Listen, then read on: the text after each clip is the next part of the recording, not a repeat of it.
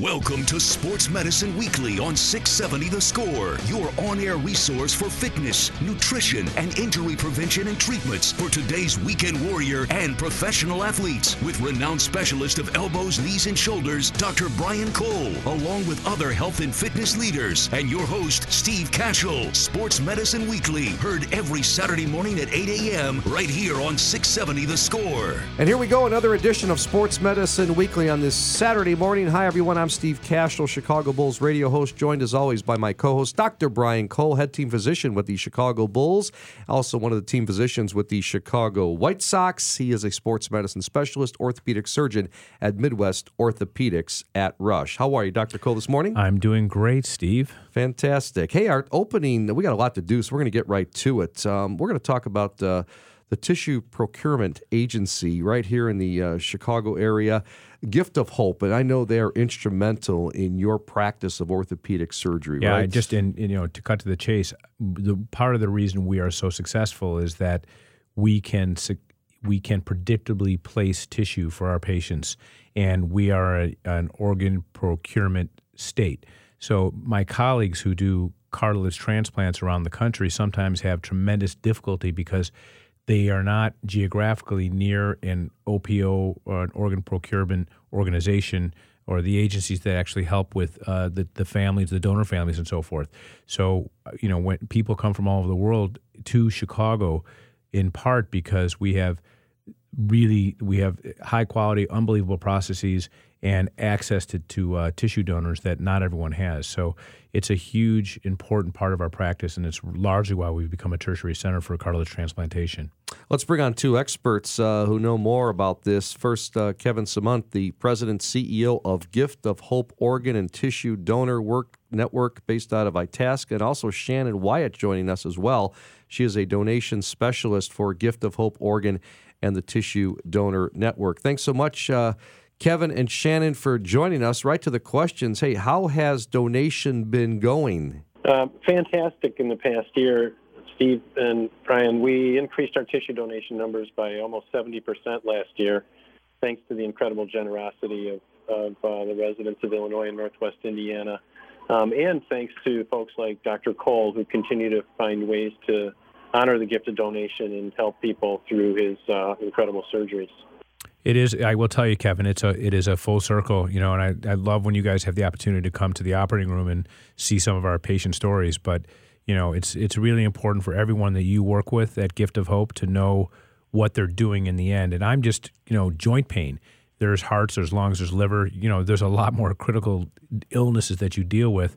But that being said, when you have a musculoskeletal problem and you can't be active and you have pain, this is a it's an unbelievable game changer. And you know, I have you know hundreds of hundreds of success stories due to the work that you guys do. Well, and that's really the key for us is having those success stories. When we meet families on the worst day of their lives, they've lost the most important person in their lives. We get a chance to rewrite that story, and when they say yes to donation, they give us this tremendous gift, their loved one. And all they ask is that we honor that gift and make something good happen for somebody. So, you know, you're right. The ability to work with uh, incredible physicians like you and the transplant docs on the organ side gives us that chance to honor those families and give them a living legacy. Yeah, interesting that you said giving the gift to families. Uh, can you explain more? What do you guys mean? Yeah, and I'm going to let Shannon talk about her experiences, but you know the, the, the benefits to a family when they've often lost someone early in, in life, um, their story has not been fully written. And the act of saying yes to donation and the ability to create a legacy for that loved one uh, really changes the end of that story from one of total tragedy to triumph. Um, and that's what I mean by saying giving the gift of donation. It truly is a gift to the family. Shannon, what can you add to that? Do you have a story to tell?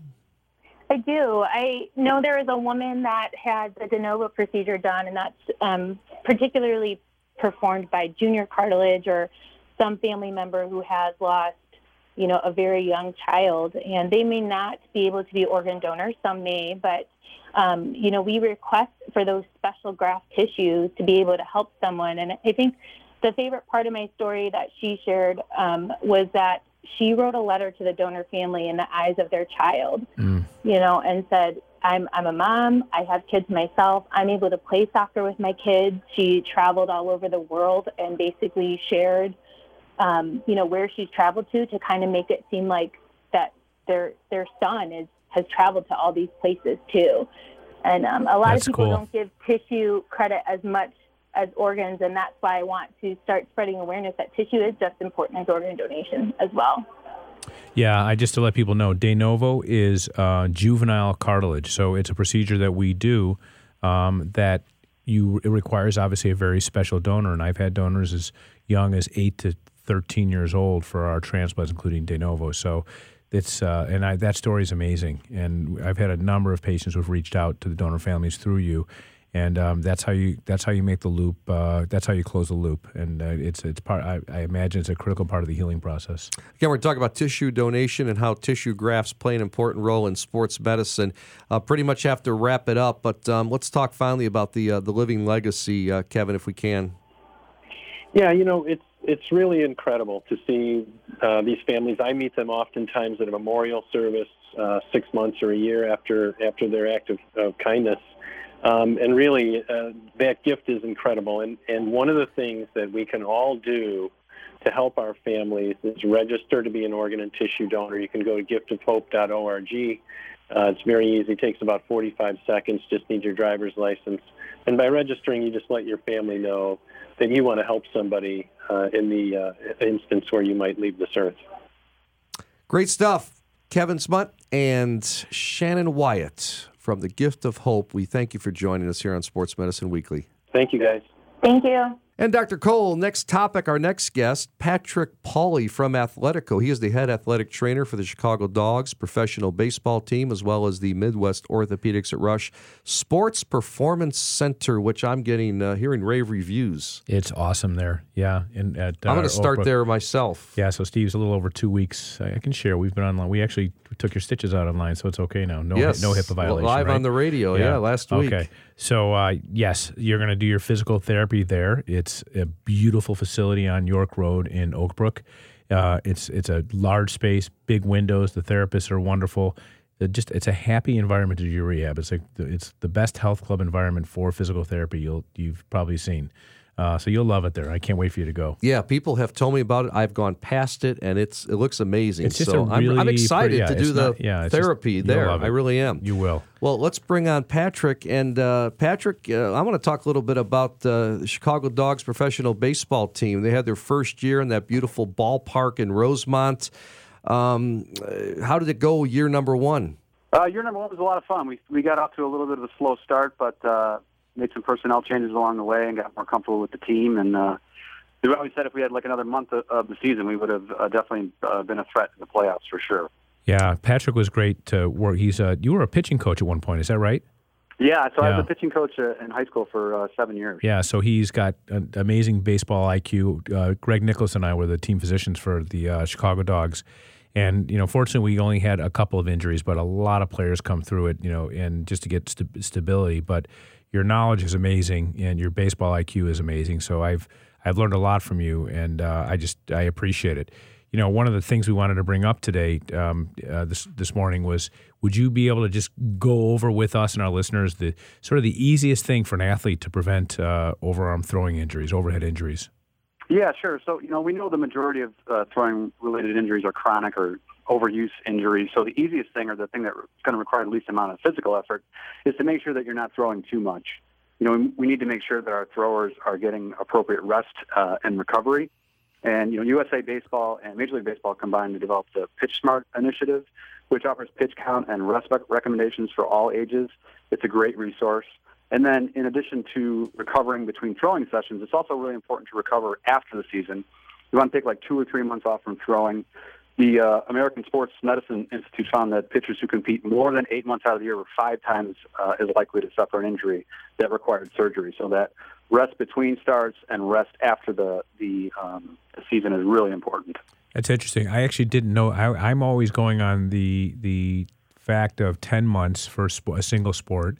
So they showed specific to pitchers that it was eight months or more, not taking a break. Is that what you're saying?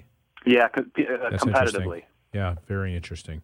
Visiting with Patrick Pauly from Athletico and head athletic trainer with the Chicago Dogs professional baseball team. I'm Steve Kashul. Dr. Brian Cole at Sports Medicine Weekly. Give us some ways then, Patrick, to prepare the body for overarm uh, throwing in order to prevent injury. Yeah, so a comprehensive strength and conditioning program is vital for any kind of sports performance and injury, injury prevention, particularly in throwing. Obviously, throwers want to strengthen the muscles of the arm like the rotator cuff, but we also have to make sure that we're strengthening the entire body.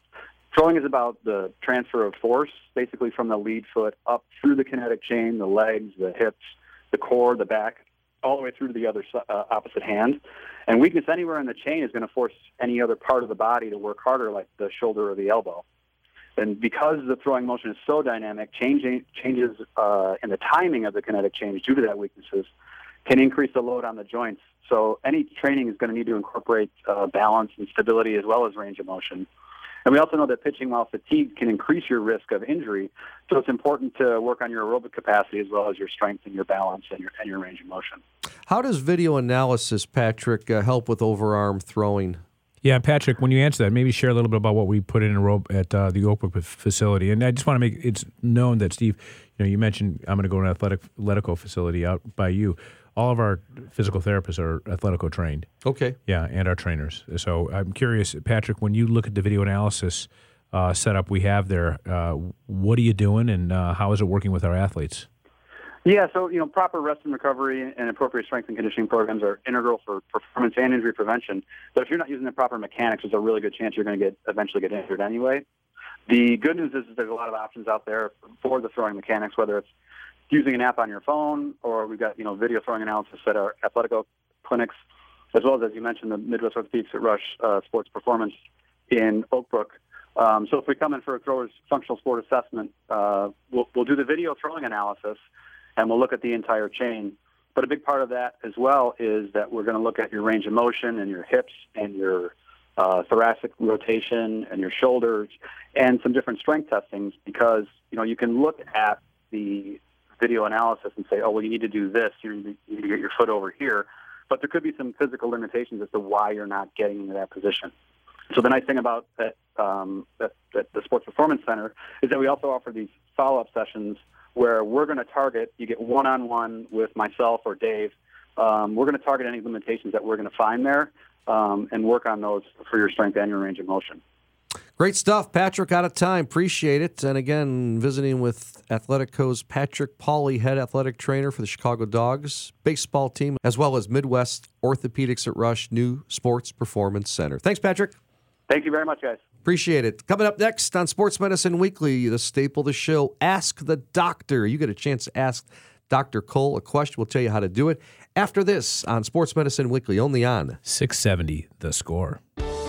You're listening to Sports Medicine Weekly with Dr. Brian Cole and Steve Kashul on 670 The Score. Net proceeds from our show, Sports Medicine Weekly, go to support orthopedic research at Rush through the liveactivenow.org fund. This is Sports Medicine Weekly, Chicago's premier sports medicine program. It comes your way each and every Saturday morning from 8 to 8:30 only on 670 The Score. Our producer, board operator Shane Reardon, coordinating producer as always, Teresa Ann Seeger with Dr. Brian Cole, the head team physician of the Chicago Bulls. My name is Steve Kashul. Thanks so much for being with us as we talk about sports injuries. And time now for Ask the Doctor. Always doing Ask the Doctor at the end of the show each and every week. It's very easy. If you want to get involved, just go to our website, sportsmedicineweekly.com. And on the homepage, go to the right side, you'll see the picture of Dr. Cole and myself. And underneath that, you can click on the link and you can ask the doctor. And I've got a couple good ones here for you, Dr. Cole. Let's get started. Uh, the first question asking you and saying this from time to time, my knee will lock and painfully pop. I have had this pain for almost three years now. What do you suggest? So, painful popping. So, lots of knees and shoulders and joints pop. And in fact, I've often thought about having a sign at my front desk. Steve, you've been to our office. I said, look, if you're here because your joints are popping, but you have no pain, swelling, or injury, go home. Turn around and go home, okay? because I'm just going to give you some reassurance. But painful popping in, in a knee, specifically in this question, can be something uh, that uh, is due to an underlying abnormality. So, if you've had if there's any swelling associated with it, that's one I would say you should see an orthopedic surgeon uh, or primary care sports, you know, someone who does has the ability to evaluate a knee. So, painful popping with swelling is is a generally a more ominous finding of something wrong inside a joint. Painful popping without swelling can be a variety of things and you know, it can be uh, a sign of something as simple as a condition called a plica, Steve. A plica is when there's this band that we all have in our knee. Like when we're in the embryo, our joints are sort of compartmentalized, and there's these membranes that sort of divide it into compartments. And then as we develop in our, you know, in utero and so forth, these membranes go away, but sometimes they incompletely go away and they leave a shelf of tissue in the joint. Really? And that can become painful as an adult. Everyone's got one, but most people don't are not bothered by it. So a painful plica can cause popping in the front inner side of the knee. That's one source. Another can be a meniscal tear. Uh, that's usually along the joint lining, but that's more often associated with a known traumatic event uh, or um, swelling. Uh, it could be a cartilage flap. Uh, the surface of the joint could have a flap of cartilage. Um, those are probably the three most common sources of painful popping some type of cartilage problem the articular cartilage some type of meniscus the other type of cartilage and or this plica which is a band of soft tissue those are probably one two and three respectively. You should get it checked out if it's limiting your your your ability to exercise. It's not that it's dangerous to ignore. Most of the things i deal with are not dangerous to ignore you know? And i use that a lot as reassurance. The real issue is is the pain at a level that's dissatisfying to you and you can't remain active and that's the time that you want to seek action all right, next question. Uh, Dr. Cole, and this happened to me, so this is interesting that this person wrote this in. I have pain at night with my shoulder. It gets tight, it wakes me up during sleep. What is it? Night pain is really fascinating because it's the number one complaint that will move the needle for someone to have significant treatment. When you can't sleep because of joint pain, that's the time most people say, you know what, I've got to go see a physician for help. So we don't entirely know why it happens. We just know the conditions that cause it. Okay. My theory is that, you know, during the day you're active, you're moving around, uh, your stiffness is kind of worked out of your joints. You have synovial fluid, joint lining, and all your uh, joint fluid in all your joints because you're using your joint and it sort of conditions. It's like lubricated. It's like having a, a piston that's moving up and down in a, in a, manifold, right? That's that's moving smoothly and doesn't have any resistance. And plus, you got lots and lots of external stimulation. You're not you're not able to focus on one thing physically.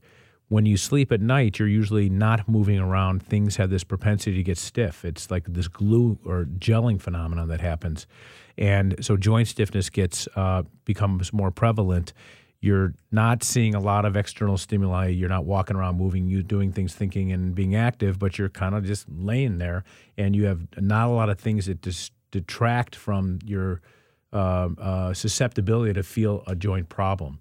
And then finally, the things that cause it are often a little more serious. In other words, it can be rotator cuff tears, it can be uh, significant arthritis, it can be significant tendonitis. I think for your condition, your your biceps tendonitis um, and small amount of arthritis. You had a lot of night pain, didn't you? I did, absolutely. Every night, I could not roll over on that right side. And then, as you said, it was just so tight and stiff. And then you get right. up and you try to move it around. It feels a little better.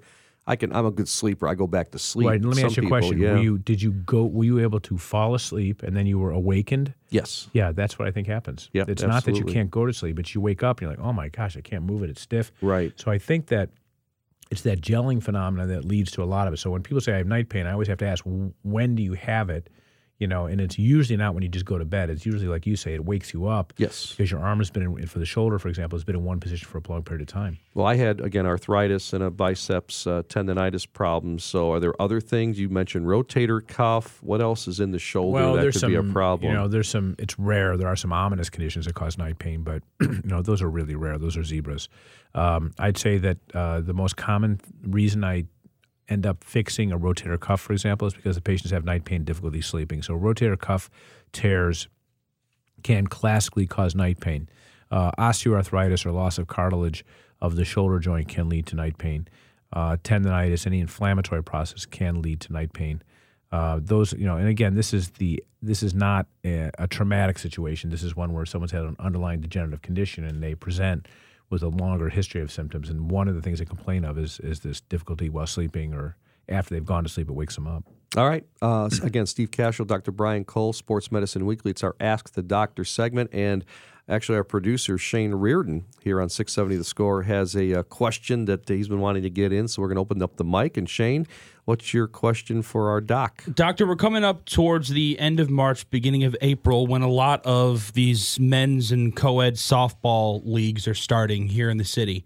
Now, as somebody who works out maybe four times a week, doesn't do a ton of extreme activity, what should I be doing to prepare my body for going hard at softball once a week, but nothing more? Very Shane. sporadic, yeah. extreme yeah. exercise. Well, Shane, despite being the physical specimen that you are, Correct. even you are susceptible to injury. Okay, so you know the big challenge is I bet your workouts are you know you're probably doing a, a fairly consistent regimen. You're doing weights, maybe yep. you're doing a little cardio and so forth, no. but you're not doing any cardio. No. Yeah, so I, I think it. I think that yeah I think that that's the biggest uh, uh, potential risk is that you're going to let the adrenaline flow. You're going to be super competitive you probably don't need to be getting in shape to hit a hit a softball. No. But as soon as you hit that ball, you're going to take off to first base, and the first thing that's going to do is you're going to pull a hammy. Okay. Okay. So you doing some type of higher intensity training, uh, even for short periods of time, burst tr- training, if you will, um, to work on slow and fast twitch muscle fibers can probably be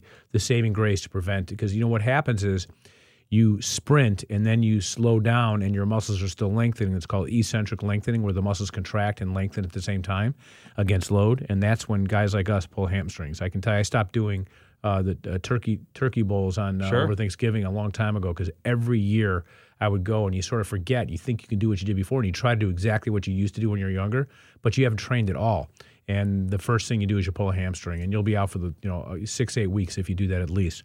So i would say i would advocate that you start doing practice what you're going to be doing. We say you know play the sport to play the sport. So in our throwers you know you throw the ball. You may do it at lower intensity shorter distances but same thing for you're going to be sprinting around the bases. I would start doing those things, but you ramp up slowly.